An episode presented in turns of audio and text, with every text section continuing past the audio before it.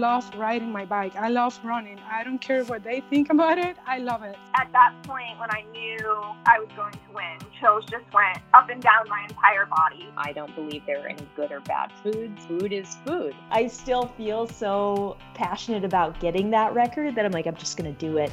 As an athlete, I was like, what's my story or what's your story? What can you learn from it? And what can you teach people? Welcome to the Iron Women podcast. I'm Haley Chura, uh, living in the thick of off season, I think, and I'm joined by Alyssa Godesky, who is on the comeback tour. So we're at slightly different parts of our our athletic careers, slightly different parts of our seasons. I saw you doing a video, Alyssa, with some lateral movement. So how is your knee doing? I need an update. Yes, it was very exciting. I am able to very slowly and carefully do some lateral walking. Um, but I we record on Monday, so it's Monday. I'm like almost wrapping up my eighth week post op, which is very exciting because at the eight week mark, I get to live without the brace unless I'm doing an activity that like you know has me thinking I should probably just keep it on for a little bit. Um, and then I will be crutch and Haley. I've upgraded my as I've been weaning off of crutches. I'm actually in the cane phase of life, I should say. Nice. So um, I got this like really cool. I should have brought it um into the room to like show you this really cool like polka dotted cane from Walmart that last nice. week, which um it actually it makes me pretty happy and it's a good conversation starter. So um, but yeah, as of Thursday, I can live without that stuff as long as I don't have pain or feel like I like am you know need it for extra support, which is a very exciting phase to be in because then I get to slowly start building um, resistance on the bike back. I can start to elliptical and I can definitely tell it's going to be a process. There is still quite a bit of swelling that happens and um, it's it's just so hard. Like you finally start to feel more mobile and it's you don't think you're doing a lot when you're just cleaning your house, but then you're, you know, like I look down and I'm like, man, my knee is like pretty swollen. I should like stop and ice it. Like what's going on? And then like look at my handy dandy Garmin for my step counter, right? And I'm like, oh, I did do twice as many steps today than I did yesterday, oh. even though I feel like I've been doing nothing, right? Like just around the house, but it does add up pretty quickly. So it's exciting to be at that point, but I'm still trying to be patient and mindful of the fact that you know it's there's clearly healing still happening and um, i certainly don't want to mess anything up now but it is exciting i'm starting to feel like an athlete again which is nice that that is exciting and i'm i also hear you saying that housework counts as exercise. So yes. um I'm going to take that with me um and use that for myself. I have I need to do like I mean I feel like I would say fall cleaning, but it feels like winter here in Bozeman. we got a ton of snow. So um winter cleaning, I feel like that's what one of the things I need to do this time of year. I just put off everything until after Kona and now we're more than 2 weeks after Kona and I'm like, "Get your act together, Chura." I'm just what am I doing? But actually, what I'm doing is I added to my post Kona blues with now I have post Greenville blues. I mentioned last week I was headed to Greenville, South Carolina to run a half marathon with my friend Megan for to celebrate her 40th birthday and her entry into the Masters division. It also coincided with the release of Taylor Swift's 1989 Taylor's version, which Megan and I both love Taylor Swift. Um, so that came out like I got to Greenville on Thursday evening, and that came out at midnight. And so we're like, we were like texting each other. we're like listening to it right at midnight. And Alyssa, I don't know if you were up at midnight doing this, but um i use apple music and it didn't come up right away. And we're like what in the world? I'm texting my sister and everyone's like ah my sister's gonna give me her spotify account so i could play. Because i'm like i need to know what's in the vault. But i think it was just so much demand that uh it took a few minutes. But have you listened to it yet? What do you think? Oh i definitely have. I feel like it was a nice way to be like a part of history. I think the album became like surpassed her own mark for like the most streamed um album release or something at least on spotify. I am a spotify listener. So um i was not up at midnight though to start streaming. I had like a leisurely start to the day i'm sure and started at a more appropriate time. But i have basically had it on repeat. I love it. I mean i think it's great. It reminds me of being in la because this album has the one of the like bonus songs that she did in la that you are in love. Um so every time that comes on i'm like catapulted Aww. back to um, the stadium in LA where she was singing it. And it's just such good memories and, and all of that. So I'm very excited. And I So we need to hear about how the half marathon went. We need to hear about the costumes. And I see that you still have a number on your hand. So Oh, yes. we did. what is- I have the number part of the 13? Yeah. on my hand. Um, that was courtesy of Megan. Uh, she and her daughter had gone to the movie and so they got like 13 like tattoos for Oh. temporary tattoos for the movie. So we had some left over. So I had that. I have oh, I have like several friendship bracelets that we wore, but I did. We dressed up. Megan and I both dressed up as 1989 Taylor's version esque. Um, I wore like a sparkly blue running skirt and like a black sports bra crop kind of thing, and then white sunglasses. Uh, Megan went with the red lipstick. I look ridiculous in red lipstick, so I didn't quite go that far. I also have seagull earrings that Megan found for us, so we went like all out for this. Um, and it was really fun. Have you ever run a, a running race in a costume, Alyssa? I'm trying to think. And other than I did dress up for a beer mile one time, I wore like a leotard, you know, situation. I was like an 80s person, but um not a serious race. I don't think. Nothing. Yeah, no. Yeah, so it's a lot of fun. Like this was like the first time I've done it, but you get like a lot of cheers, which you I was gonna I say, love. did it yeah, did you get more cheers? Are you Yes. considering adding a costume to your Ironman outfits? I mean, I feel like my Ironman outfit already is kind of a costume. it's like so much neon. Um, but I mean, yeah, maybe I should add like a sparkly skirt in transition. Um, because it was like fun. It was so fun. You get a lot of cheers. I don't know if everyone knew we were like Taylor Swift, but um, but it was just it was a fun way to run a race. And we had a gorgeous, gorgeous day. We ran the Spinx half marathon.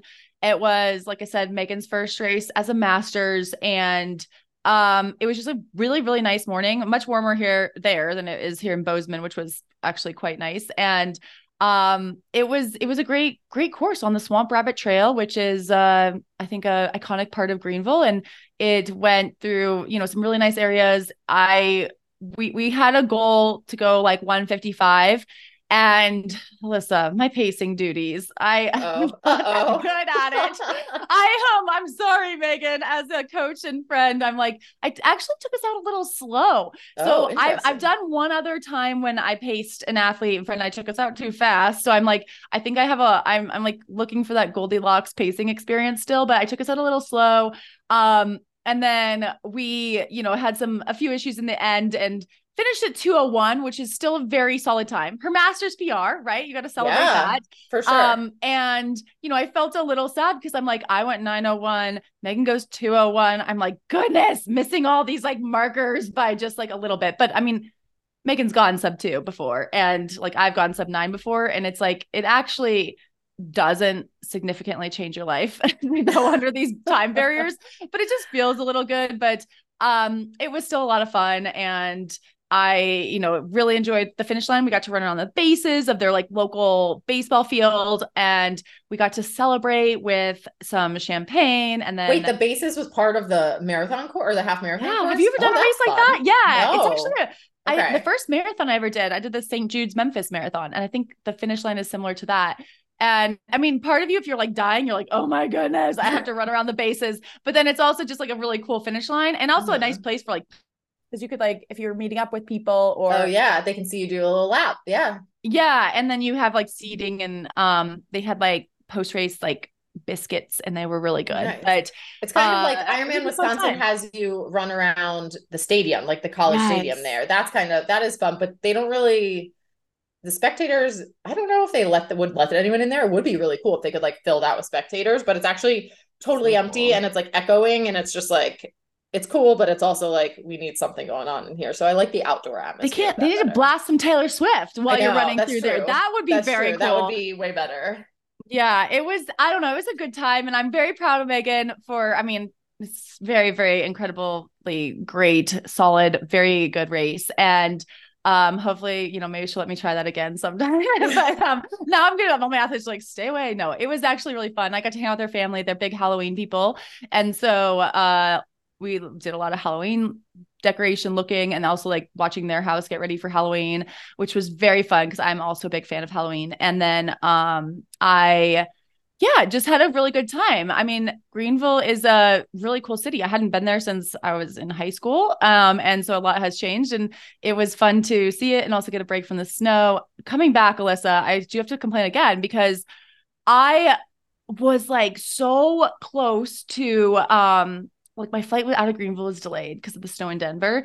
And I was going through Denver and it was like one of those things where I was gonna like be very, very close to making my connection Whoa. to where they're asking, they're like, okay, everyone please stay in your seats. And they're like, if you're going to Bozeman, it was like at Vail or like one other place, like you get to go first. Whoa. was like, in the Okay. back of the plane too. And I was Yeah. the second person off the plane, which I've never had. But I was like, vroom, Nice. like using all my uh pent up, you know, energy to get to the front. And then I you get to like run off the jet bridge, like you're behind the guy who like has to open the door. I mean, I've never had this before. And I was coming into B- gate B50 and flying out of gate B49. Oh. And I was like, I got a chance, right? And I was like, do I hurdle the like, you know, the walkway in the middle? And I was like, no, my health insurance deductible is too high. But um, anyway, I get out and I like run around and I think I missed the flight flight by like three or four minutes. no. Which is like, it's just the story of my life right now. Uh. I'm like, how do I get like I just need like a little like boost of like being a little bit more like four minutes ahead in life. Um, so if anyone has an idea on that, like help me out here. I feel like I'm just like on I'm just missing things, but um, you know, maybe I can I don't know. I don't know how I get that, but it was fine. I I figured it out, got home to Cowboy on by buying a plane ticket on another airline. Okay. So um but I Uh, yeah, I made it back. So I'm okay. here and um just a little bit later than than expected, but it was still a really really incredible trip and worth any kind of travel hassle and um Greenville, South Carolina, man. You a cool place, cool people, great food, great adult beverages and great races. And now that you'll be home for Halloween, did you have you already gotten Halloween candy? Do you usually have trick or treaters? Okay, no, I don't get any trick or treaters. I live in a Oh. condo and I think it looks like it's like I, would think thought that's like the place to scary. be because like there would be multiple units, right? You could do it really fast. Yeah, but for some reason, like no one, I've gotten like two in like seven or eight years, um, I- which is very disappointing because like if you go like one block over, there's like millions of children, but uh no. So actually, what I think I might do instead is go with my friend Colleen. We do like reverse trick or treating. We take Cowboy, dress him up as a pumpkin, and we leave dog treats in all the little dog boxes around Bozeman because every other day of the year, Cowboy, like we go on dog walks and we take copious amounts of treats out of these dog boxes that people put out um, sometimes like outside their homes. They're like mailboxes, but they're full of dog treats, which is just a cool thing that happens in my neighborhood. Um, but that's like how Cowboy and I have to structure all our walks is like maximizing dog treat boxes. And he's only allowed to visit them once per day. And he knows that. Um, because otherwise it's like, I think if he ever like got lost, I'm like, oh, he would just be sitting underneath his favorite dog treat box. And um, that's why I know to find him, just being like, I'm hungry, feed me. Um, he's a well-fed dog, but you know, he always he's always hungry. We're Oh we're yeah. the same. Oh yeah. We've always talked Uh-huh. about how Cowboy and I are like the same creature, always hungry. Yes. Oh, that's really fun though. I I like that. I am very surprised you I was hoping you got a lot of trick or treaters and I could live vicariously through you. But um because when you yeah, when you live in the boonies, you don't. But I hear like trunk or treating is big around here. So then I was like, well, maybe we'll go to the elementary school and do some trunk or treating for people. But then I heard you have to like prep your trunk, like drunk, Oh. like dressing up the trunk and in costume for yourself is like the, a thing. And so then I was like, okay, that's just beyond my effort. I was gonna just show up like a creepy woman, like with a bag of candy and a trunk, right? that might be yeah, that might be. Wait, how was your Taylor Swift costume? Did you already do it? Oh, Did you already have your did, party? We did, yes. And it was funny because I literally almost didn't do this costume with Matt as Taylor and Travis because I was like, everyone this year is going to be Taylor and Travis. Like, I'm sure we'll go to the party and like, there's going to be like five other couples there, Tra- Taylor Travis and Haley, or Haley. It's like clear that I am just in my own little echo chamber because we were the only ones. Yes, Taylor uh, Swift and Travis Scott. And some people like weren't. It took a minute to like even jog their memories of like who we could possibly be. Um, but it was really cute. It was fun, and I got to use my uh Eras Tour costume again. So that was fun to just like put that through an, another night. Um, and but yeah, we I won't be dressing up on actual Halloween, so it's just a Um, normal Tuesday around here. Um, oh, I just lost my train of thought, but I was gonna say I was something about Taylor Swift, Eras Tour, Travis Kelce. What in the world was I thinking? I had something really profound to say, but um, Well, keep thinking about it. to me. Yeah, we'll we'll go into the mailbag, and then if we oh, do you have it? We doing if we Wait, I almost did, but then I what was What's wrong with my brain? This is post Ironman, post uh post everything. Um, no, it was something about uh yeah, I don't know. I had something really, yeah. Okay, okay, let's go into mailbag. Okay. And then if it comes back to me. All right. So everyone. Oh, I got it. I got it. The best costume I've seen. this is what it was. Um, Jess Cullen, who we had on the show uh, Oh, a few yes. weeks ago. Did you see what she and her husband dressed up as? No, Taylor and Travis. No, they Oh. dressed up as Maurten gels. Like Oh. one was the caffeine and like all white, and then the other one was like uh the regular gel in black. And I Oh, was that's like, pretty oh my good. gosh, that is That such is a really niche good. triathlon costume. Okay, so thank you, Brain, for figuring that one out. But um, but yeah, that was I thought that was very very cute. Yeah, that is cute. Oh, I like it. I yeah, I am looking forward to seeing all the pictures on Halloween of what people are. I think that part's fun. Um, okay, mailbag. Uh, off season is a great time to be sending us your questions to ironwomenpodcast at gmail.com. We have this one who came in. It came in from Irene, and she's saying, Congratulations to Haley on Ironman World Championships. And she's also a fan of keeping the women's race there every year. So we've got another vote for that. Here we go. We'll just keep tally and send that into Ironman every week with the tally. Um, in Irene's a very astute listener because she remembers from a recent podcast about the race where Haley, you mentioned that you're unusual, you had unusual swim training before the race and it ended up working out well. You were talking about how you had to train in your small, shallow, really hot swimming pool. And because of that, um, your coach had changed your usual Ironman prep swim workouts. And so Irene is someone who regularly has to swim in a small, too hot pool. So she's curious, like what those changes were. Um, what kind of swim workouts did you end up doing? How are they different? Anything that can help her maybe find the secret to success in the bathtubs that people have to swim in. Yes, I know. I know my issues with the pool are not unique, but I, okay, yes, we did structure things a little bit different because when I swim in the sh- shallower, hotter pool, I have a tendency to get ill. Like, um, I'll get like actually very seasick. I get motion sickness very easily. And I think there aren't as good of, um, lane lines and I think it being shallow, like how that affects my inner ear. So I kept all of my swims and, and this was structured by Matthew Rose, my coach, but um all of my swims were less than 3000 yards and which is pretty short for me and honestly felt very short, but I found that if I keep it under 3000, I don't get sick. And when I start getting sick, I start like overheating, getting really nauseous and then honestly like sometimes I've had to like lay on the deck very dramatically. Um or I go home and I have to like it takes me like hours to recover from like a sh- easy swim. And so I just like it's not productive. And so I keep them under 3000 yards, so a little bit shorter. Uh in my typical swim training, I will do a lot I do a lot of like threshold kind of like um you know Ironman race pace or fat a little bit faster type of swimming and uh like 400s. I love a good 400, but I can't handle that. I start overheating too much in um when I go too long. So we actually did a lot more short intensity, 25s, 50s. Like I think I maybe did like two 100s the entire Mm. summer, like very short. Um and I also do swim at 5:30 in the morning usually just because the air temperature was cool, cooler. Um so the differential between the air and the water was bigger versus later in the day I would get overheat a lot easier. So that's what I did. I did actually swim more frequently. So I think I was swimming five days a week, which the pool is only open five days a week.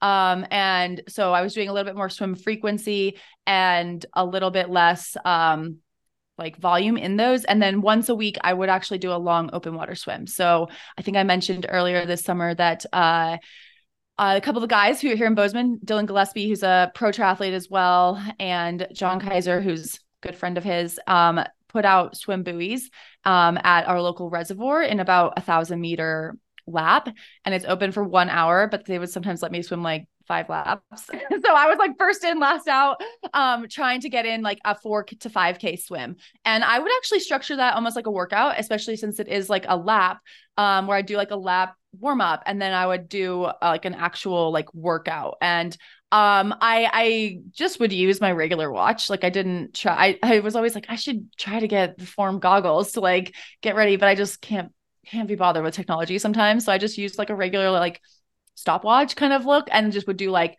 three minutes uh you know Ironman race effort and then three minutes recovery that kind of thing like simulating uh 200s and i do think that helped. It got a little cold so some of those were done with a wetsuit and sometimes i would do like three laps with a wetsuit and then two laps without um when the temperature started dropping but i think that that helped keep my like threshold in and getting like longer swims in and um, which I know is like your core and your back and your hip flexors, kind of those small muscles.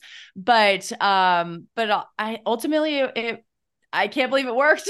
I'm very thankful for Matthew for for getting creative and and then our our long course pool did open like I had two and a half weeks in the long course pool um, before I left for Hawaii. And we, you can't just like necessarily jump right into like doing four to 5K when you've only been doing 3K, but we did a very quick little build. Basically, got like one incredible week of swimming in where I did get those 400, 600s, like longer distance things. Um, and I think it worked. So, so there are ways to get creative. Like talk to your coach. Um, I do think you know in swimming, biking, and running. Sometimes if you are in a certain situation, experimenting with frequency can you know shorter but more frequent sessions can work. And um, and obviously I have a long swim background, so that helps as well. But this was much, much better this year than last year when I was in a similar situation. And I think we tried to keep everything traditional and it just it swimming 4K in that pool. It sounds like nothing, like 4,000 yards. Um, it just for some reason I just hit that threshold and my body just starts shutting down as like we are not handling this. So thank you, Matthew. I really appreciate it. And Irene, hopefully something in there helps for you. Yeah, I think like there's just something that is like so unsatisfying about swimming in a hot pool and like you have a workout to do and you know like whether it went okay or not i feel like you just don't get the same sense of satisfaction. So it sounds like you've ha- found that way to get like a good satisfying workout in in those conditions which is like so good mentally and physically obviously it worked for you too. So really good tips there. Thanks for listening and asking that irene. And anyone else can send in questions to ironwomenpodcast at gmail.com Alyssa, I was, I mean, I was came in on top of the show and I said, you know, I'm celebrating off season, doing a lot of really fun things. Um, you know, late nights listening to Taylor Swift, my idea of fun. But I um it's not like off season. I mean, we have Ironman Florida this week, which is and we just had Alice Alberts on the show talking about that. I mean, it looks like a really strong field. Several women who women who race Kona are racing in Florida, which I'm like, oh my goodness, more power to you yes, I mean, it does look like it is shaping up to be pretty good day of racing there. So that will be very fun to watch. It's certainly not off season for everyone. And Haley, our guest this week, is another person who is not really taking a traditional off season this winter because this winter, Kelsey Myers is attempting to be the first woman to race seven Olympic distance triathlons across all seven continents in just seven days. And this attempt is a fundraiser for ZGIRLS, which is a nonprofit organization that was founded by Olympians and female professional athletes to instill self confidence in middle school girls through sport. Kelsey has been in the triathlon space for over a decade. She has had her hands in so many things that we're really excited to talk to her about. And of course, to ask her all the details about how this project is going to go off. So we will hear from Kelsey after a word from our sponsors. Hi, Kelsey. Welcome to the Iron Women podcast. Hi, it's so nice to meet you guys. So, we have a big upcoming project to chat with you about. But first, we want to just kind of start by talking to you a little bit about your background, set the stage for our listeners. So, in terms of the athletic side of things, with your background, I think you've been a triathlete for over a decade at least. Um, and your most recent race was this year at St. George 70.3. I think you might have done something else since then. Um, so, you know, I'm kind of curious like, what is your background in sport? How did you find it, you know, over a decade ago? Yeah, so I have been on and off in triathlon for like 15 years. It it's like a love hate thing for me. I kind of fell into it, and I'm an age grouper, just to be complete, completely uh, transparent. Um, I fell into it my senior year in college. There was a semester where I was racing cross country and swimming. I joined the cross country. Where? What? What? What school? Oh, Cal Lutheran. It's Division three, Thousand Oaks, California. So I um I basically joined the cross country team my senior year to get out of going to swim practice because I hated swimming so much. Haley, I know you're a swimmer, right? Yes, yes, I love swimming, but I am curious. Like, I was like, oh my goodness, how could you do both? That's a lot. Yeah, well, I was like, I hate swimming, so I'm going to join the cross country team for whatever reason they let me join. I literally like, I took a jogging credit, my like for a PE credit, my sophomore year in college, and before that, I couldn't run more than a mile. And then I just fell in love with running after that. And by senior year, I was like, okay, I want to join the cross country team. They let me do it. My swim coach was not impressed with that antic. He was like, okay, well, you still have to go to morning swim practice and afternoon cross country. Whoa. Um, but yeah, so that was my background. I also played water polo for a year in college. Um, and my senior year, there was a sprint triathlon. I borrowed a friend's beach cruiser. I won, I ended up winning, which was like shocking because it was co-ed. My friend Parker assumed he would win because he was the only one with a fancy bike. I had like no helmet on my, my beach cruiser. And you, you won know, overall, men and women. You were first across the oh, yeah, line. It was, it was, a very casual sprint one. And so I got a hundred dollars to Roadrunner, hundred dollar gift wow. card to Roadrunner, which in college, like I had never had fancy sneakers before. And so I was like, this is like gold. And I didn't even know there was a prize. It was so fun. Um, so that that was my introduction to triathlon. After I graduated, I moved to Arizona and it became a community thing, you know, for a lot of people. That's what it is. I just didn't have any friends. I didn't know anyone. So I joined Tri Scottsdale. They, you know, felt bad for me and gave me a trike for the bike, borrowed a friend's bike. Um, and then it's, you know, I think a lot of people have this problem where you get like hooked. Like it's like you do, you know, a, a sprint try and then it like people are like, oh, you should do a half Ironman. So you're like, okay, I'll do a half. Like someone gave me their bib for a half Ironman. I did that. And then people were saying like, oh, you should do, have you considered doing a full Ironman? And I was like, and then the slippery some, slope. Yeah. slippery slope. So, so I ended up doing Coeur d'Alene in like 2014. It was like one of the best experiences of my whole life. It also, um, I, I ended up getting injured because of that. And after that, I really like I went through post Ironman blues. I I really got into yoga and Pilates, and I was like, I just want to like be nice to my body. I don't want to do this like punishment for training anymore, you know? So for a while I was like completely out of triathlon. And then um and then the pandemic happened. I got back on my bike. I moved to Bend. Everyone in Bend is a triathlete. And, you know, so then that pulled me back into the pool. Suddenly I'm, I did, um, I did escape from Alcatraz and then I did St. George, as you mentioned. And yeah, now I'm working on this project somehow.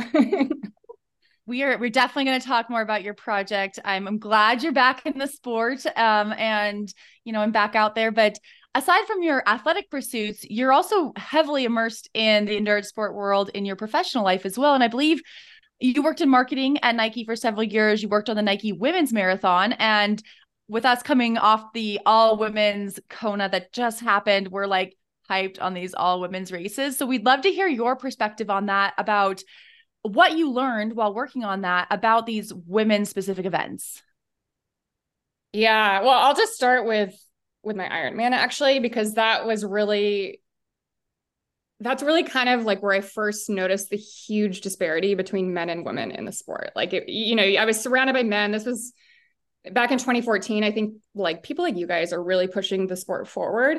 But back then it was like my my swag bag had men's deodorant and coupon for men, men's like products and even you know finishing and being called an Iron Man like kind of discredits all this work. You know, there's not a word for Iron. Yeah, I mean, you guys have coined Iron Woman, but it's sort of seen as like tongue in cheek or like a a joke. And you know, if you think about it, like how would the men feel if we are like when they you know f- cross the finish line if we're like, "Congrats, you're an Iron Woman," like they would not be thrilled. Like it wouldn't be, it wouldn't, you know. So yeah, I mean that that really made me feel like the sport is like not designed for me and it's an intimidating sport anyway just the nature of it being very you know it's you know it's hard. Training for an ironman is very hard. It's intimidating. But on top of that i was like it just doesn't feel like it's made for me. And then yeah it's a so i was also simultaneously working on um, the women's marathon which is the complete opposite. There's women everywhere. It's designed for women. You finish the you cross the finish line you get a um, Tiffany's necklace that's handed to you by firemen, off-duty firemen, in a Tiffany's box. Like it was, it's completely curated for women. And it's such a you just I mean it's you guys know like you just have to be there to feel it to like really get like why that's so empowering and and really like incredible to bring that many women into the sport of running. Like women who previously would not have thought like I could run a half marathon. It was really cool to work on that and see these women be like, wow, like I set this big goal for the year of running 13.1 miles and I did it. I would love to see the same with more age groupers in the in the triathlon space because we're still like we're still not at a one to one ratio, which is where I would love to be.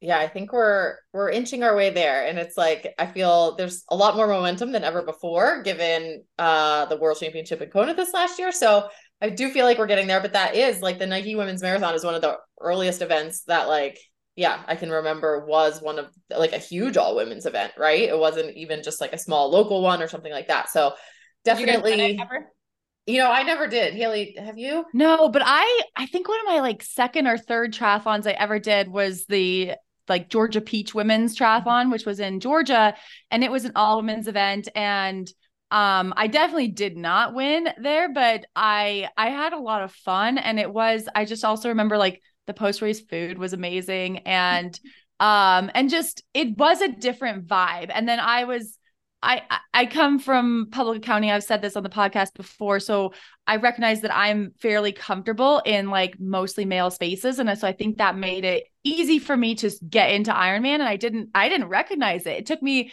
you know, it kind of took it like hitting me in the face with going pro and like realizing we didn't get as many slots. And it was like, wait a second, like the men get 50 and we get 35. Like and and also experiencing that personally like how that impacted my relationship with sponsors because it made it harder because it was going to be harder for me to make Kona and um and then you know no companies wanted to sponsor me if I wasn't going to be there. And so it and then you know snowballs the, Im- the economic impact. And and unfortunately it took that for me to realize it and to take a step back and be like wait wait no something's wrong here. And i give alyssa sarah gross who's our you know feisty founder a lot of credit for kind of embracing that before it was cool. And I'm so glad it is cool now. And I'm glad that Ironman finally came around to seeing the economic benefit of having women there. But I do think it took too long and now we got to roll with it. Right. And so, do you have advice on that, on like how we keep this going, keep the momentum going, and get to that one to one ratio? Um, I would say, I mean, I don't know. That's a really big question. Like, that's kind of been my secret agenda for a long time is like, how do we bring more women into the sport? Not just, you know, you guys, I know you guys think a lot more on like the professional side, but just on the age group side, like how do we even get someone to sign up for their first sprint triathlon and enjoy the benefit that I've enjoyed, you know, that anyone who gets into the sport as an age grouper enjoys of finding a community of like-minded women, you know, finding other people who are ambitious and goal oriented and, and that type of thing. You know, it's it's a good healthy hobby to have, you know, and I think a lot of women just kind of see, I, I, know, I don't think I know a lot of women who maybe played sports in college or whatever. Like, I'll be like, oh, you, you should do the sprint tri- you should do the Malibu triathlon this weekend. It's, you know, and they're like, I could never, like, that's crazy. A lot of people think it's only Ironman. I'm like, no, no, no, it's a sprint. You do a relay, you run four miles but you just have to go. You just have to experience the magic of being at one of these races because it's something you can feel when you're there. I don't know what the answer would be to to keep up the men- momentum except like a lot of little things. You know, a lot of those those things that you said that you didn't even notice before, you know, Haley, you were saying that like you didn't even realize that it was an experience that wasn't created for you until because you're just kind of comfortable. This is what it is. That's what's been handed to you. This is an environment for men. Like you're comfortable with men. I'm I have two brothers, you know, and I I have a twin brother. Like I've always felt comfortable around guys. Kind of the same team, same thing. Oh, this is just what it is.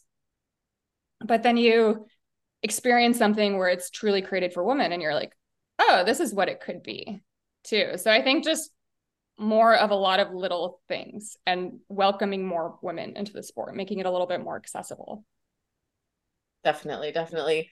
Uh, and Kelsey, you mentioned, you know, encouraging people to do the Malibu triathlon. I'm sure that came to mind because among some of the projects you've worked on, you um, have also managed the celebrity division, I believe, at the Malibu Triathlon. And this is a race that's actually really well known for the celebrity division. Um, they're competing for a charity, and it's like very robust with celebrities. I think like J- Jennifer Garner, Jennifer Lopez, Matthew McConaughey have taken part through the years.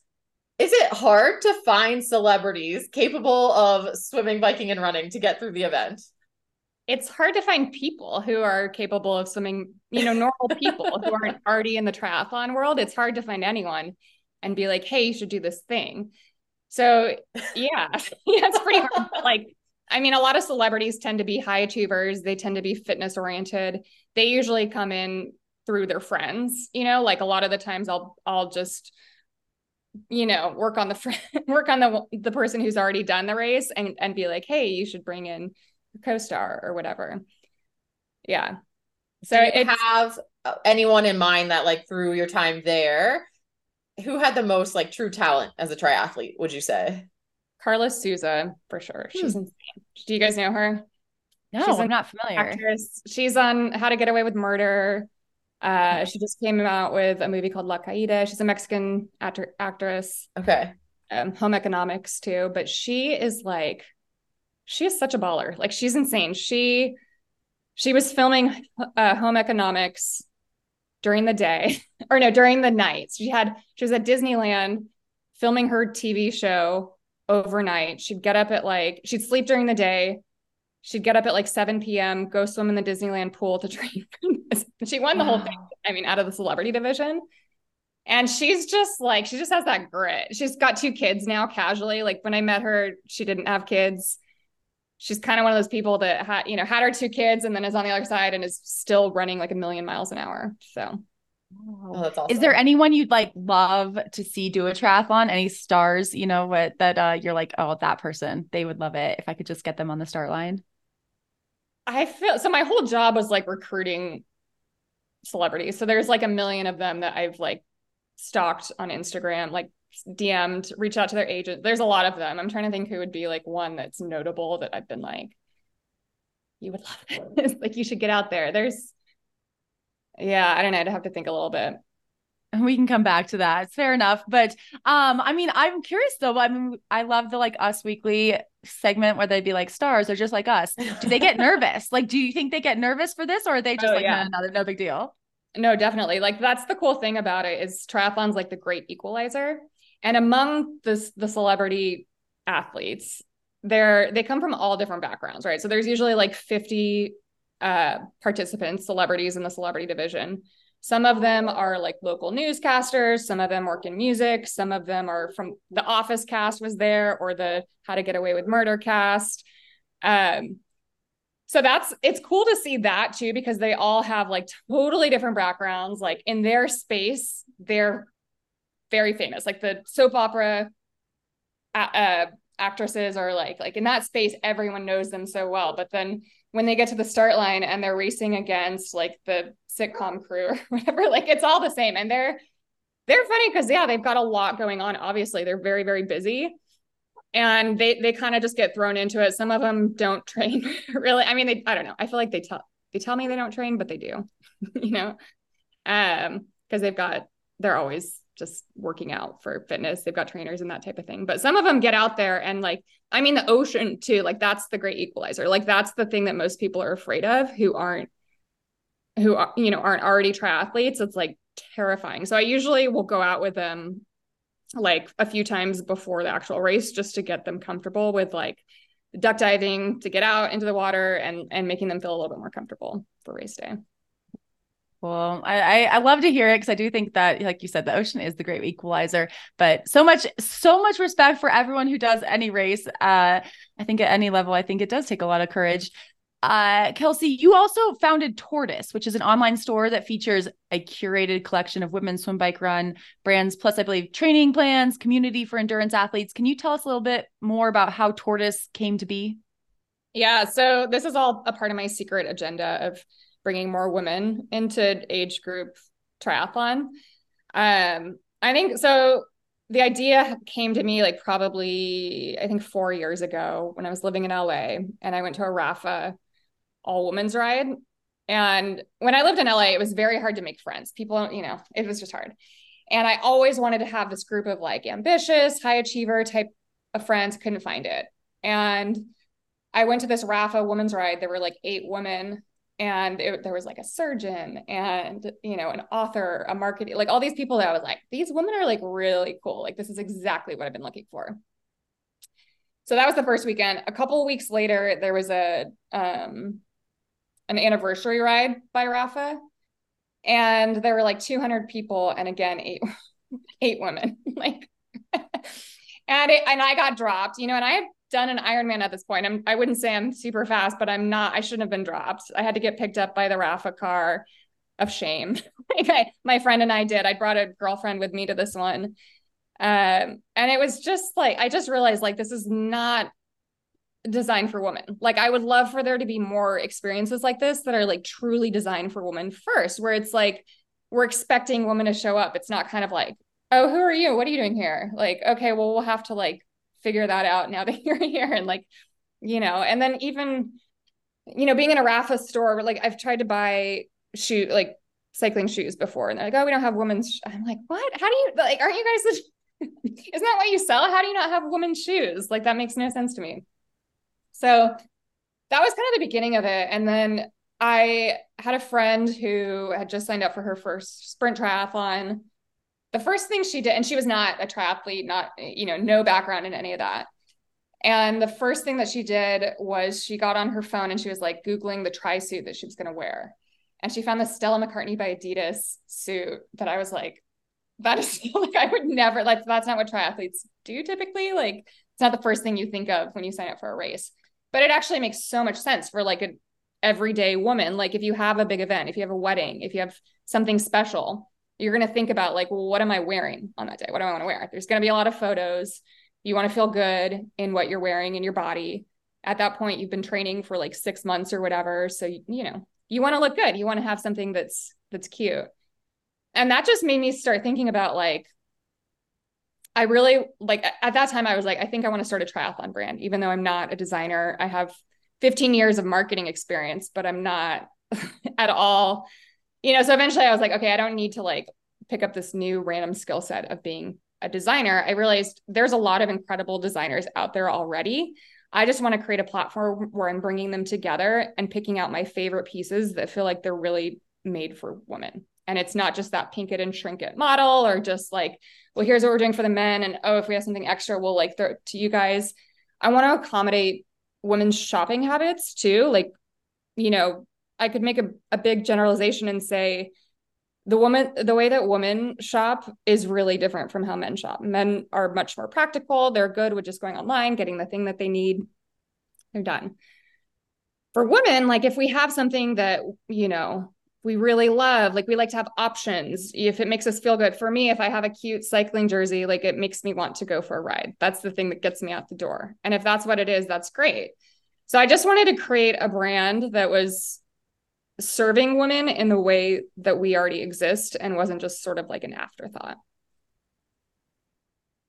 And so can you tell so people can go to we'll link to it in the show notes too to the website and then is it do you update it regularly with just like the piece that you kind of suggest can they buy do they buy it through Tortis or do they buy like linked elsewhere? Yeah. Yeah, it's it's I my dream for this is it's like the Anthropologie of endurance mm-hmm. athletes. So it's like a lot of brands that are cool. I pick out the pieces.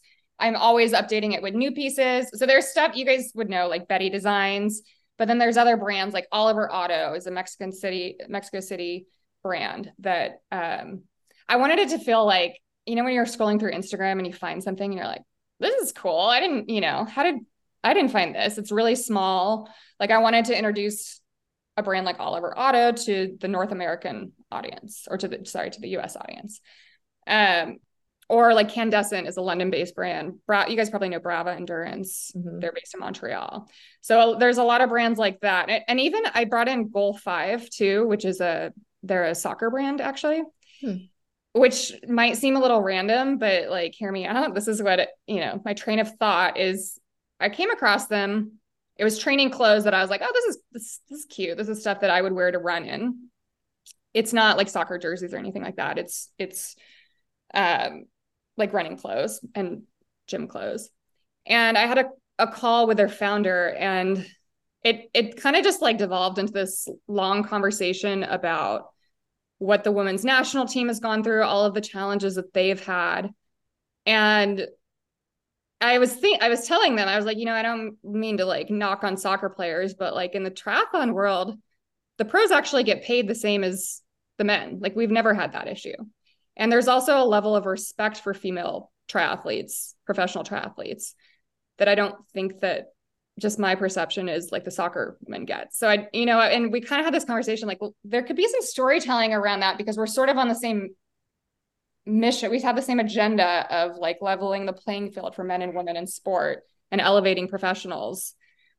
And triathlon already is this like, I don't know how you guys feel about this, but I feel like it's like this when I when I finally it took me a long time to like come across professional triathlon, honestly. Like I just even when I was like training for Ironman for whatever reason, I wasn't like presented to me as something that you should like follow the pros, which is crazy now. And now that I do, I'm like, this is this is what everybody this is where everybody is trying to go is, is this place of equality for the men and women in, in sport. So Okay, so we could we could dive into like a whole other podcast on some of that topics, but those topics, but we did bring you on. Now we've alluded to a few times to talk to you about the next thing you're working on. And it's coming up quick because, Kelsey, this winter, you are attempting to be the first woman to race seven Olympic distance triathlons across all seven continents in just seven days. And this attempt is going to be a fundraiser for ZGIRLS, which is a nonprofit that was founded by Olympians and female pro athletes to instill self confidence in middle school girls through sport. So, Wow, that's a lot. And so, where are we even going to begin asking you questions about this? Um, you know, I'll start by saying that we've heard about the World Marathon Challenge, where people are attempting to run marathons, right, on the seven continents in seven days. Um, but triathlon adds this like huge, many, many layers of complications, logistics to something that's already very complicated for a challenge. So, I'm so curious how did you get the idea to go for this? So my friend Raymond Braun was the first man to do this this past February. And he and I have had a lot of conversations about making the sport of triathlon feel more accessible to people who are not like the stereotypical triathlete, like particularly women. That you know, for me, I'm I'm trying to bring in more women. He is passionate about bringing that in the LGBTQ community, just anyone who's outside of that like idea that we have of like if you look like this, you are a triathlete so that was where it started and he, you know he we had a, a dinner with athletic greens to celebrate when he got back and he was like kelsey you should go you should be the first woman to do this. And then i got i ended up it's kind of a long story but getting connected with ZGIRLS and they're a, an organization that i like love. Like i wish i would have had them when i was in middle school. Middle school was so painful and awkward. I'm sure you, you guys might relate to that. Um and th- so they create these programs that kind of teach like those things that you learn or that I've learned in yoga class as an adult, where it's like you learn about self worth and you know these feelings of like inadequacy or feeling like you're never enough. I think a lot of women feel that you know I'm not doing enough. I should be doing more, and just realizing that like on your own as you exist, you already are enough. And they were founded by Olympians and professional athletes. They teach self confidence in sport, which is something like I think a lot of my confidence as a kid just came from being on the swim team and having you know i was so awkward in school but then i'd go to the pool and i'd feel like okay well this is at least one space where i feel like i'm i'm good at it you know and i know i know what i'm doing and you know um yeah. So so that's kind of that's how it started. Was and through so you ZGIRLS. Yeah, you'll start in Antarctica and then you're going to travel to Chile, Morocco, Spain, Oman, Australia, and then finish in Malibu. Uh, and and for any of our listeners who aren't familiar familiar with the Olympic distance race, it is a 0.9 mile swim, a 24.8 mile bike, and then a 6.2 mile run that's a lot. I mean, it is. You have to bring a bike to all of those places. So, can you talk about the logistics? I think, I mean, starting with Antarctica, which is the one where we're like, how are you going to swim in Antarctica? Like, what kind of wetsuit are you bringing? Um, I mean, can you, can you, are you following the same route as Raymond? I mean, uh, you can pick any of those to start with. So a lot of people have swam in Antarctica before, actually, which surprised me. Uh, there's some people who swim in just a speedo to protest or to to bring awareness to climate change. Oh. Which, it, yeah, and so this is like definitely like a bucket list thing for me. I'm really excited to do it. I will have a wetsuit. I've been talking with a handful of wetsuit sponsors. It comes down to like I want the thickest wetsuit possible, obviously. Uh, the big threat, bigger than the the water. I mean, I've been cold plunging. Like you, the cold is like a challenge, but it's not impossible. It's doable. You know, What, will- triathlon what will the water temperature be, do you think? are right around 32 degrees. Okay. Okay. I Oh read Lynne gosh. Cox's like swimming to Antarctica, and I think it was like she swam, I think one mile in Antarctica, but in just a speedo. But I think she had like a rectal thermometer to make sure she like didn't get too cold. And so I'm just Yeah. like this. I mean, even saying a lot of people, I think is like relative.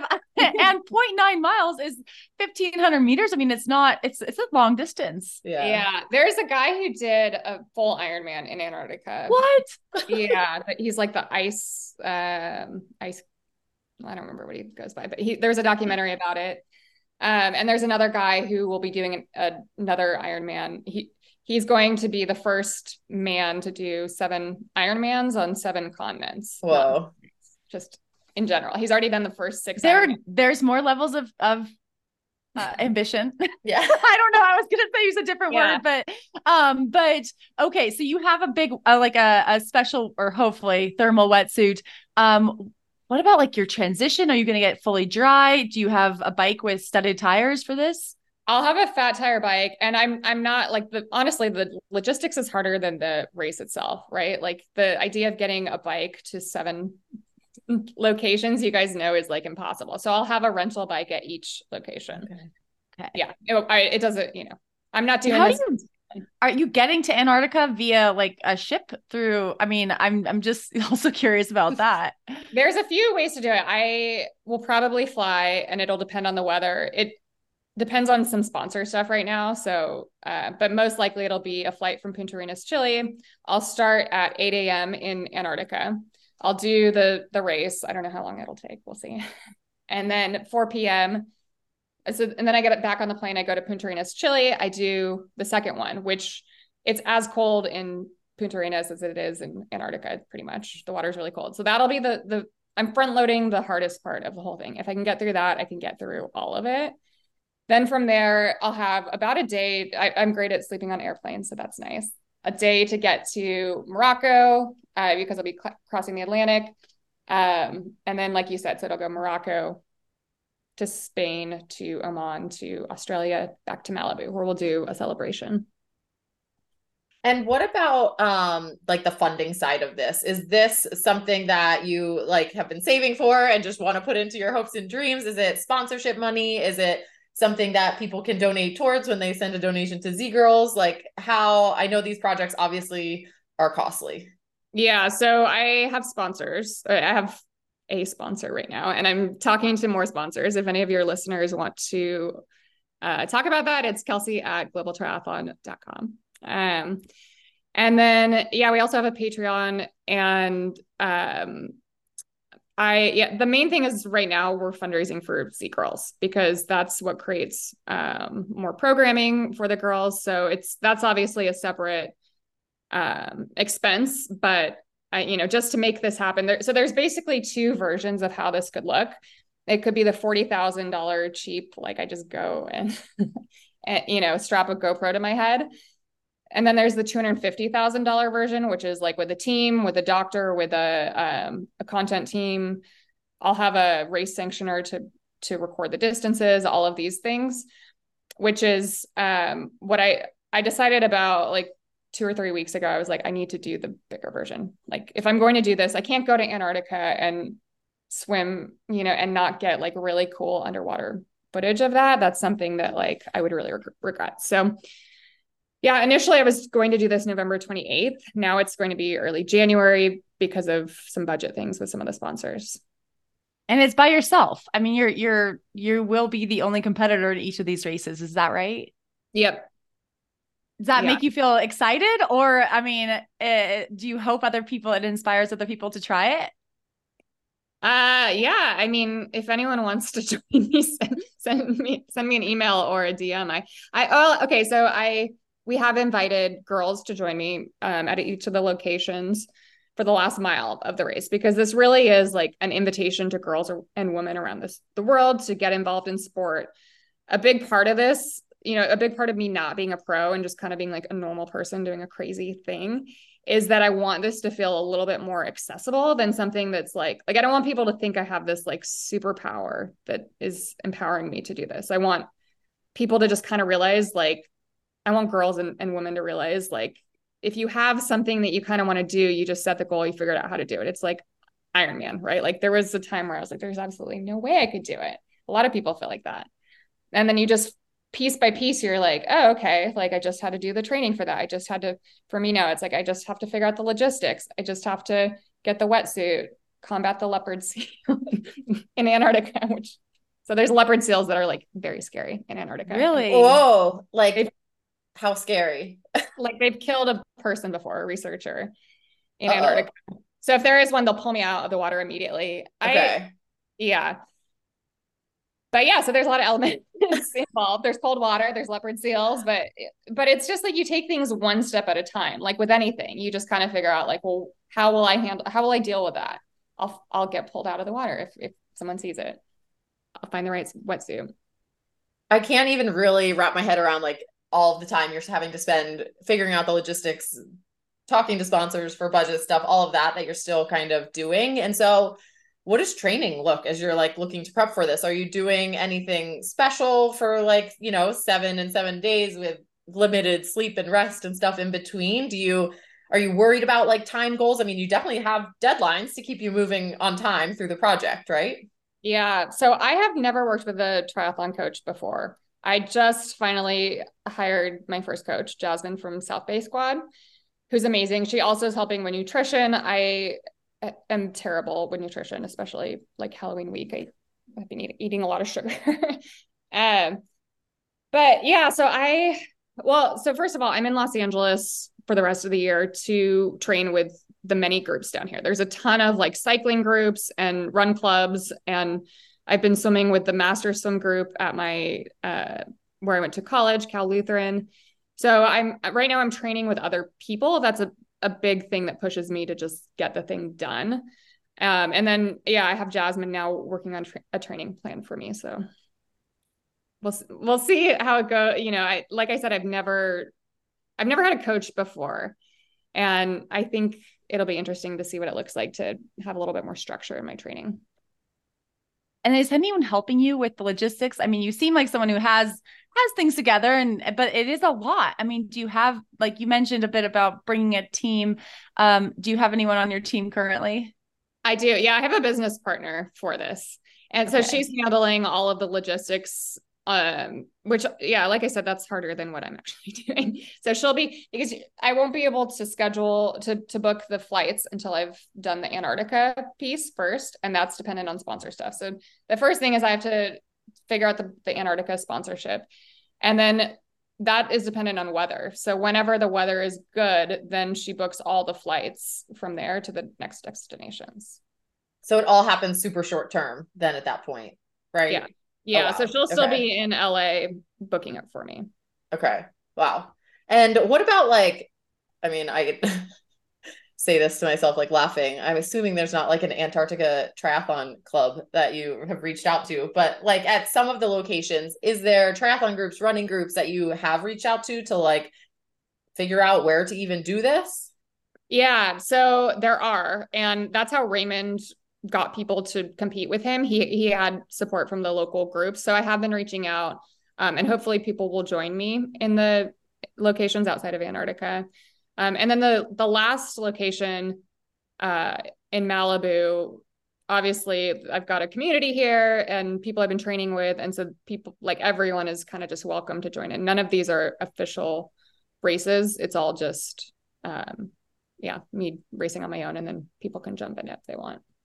That will be a huge party in Malibu. I can't even imagine. We don't need to think that far ahead yet, but um, I know I do. If I'm like in the SoCal area, I mean, not not that you have to twist my arm to get there, but I am curious about uh, as you plan this. It does sound like you have you've pivoted, like you have like made changes where you're like, okay, I do want photographers, I do want uh, a bigger team, all that kind of stuff. Have there been any really unexpected obstacles that uh, you know may have been a bigger pivot?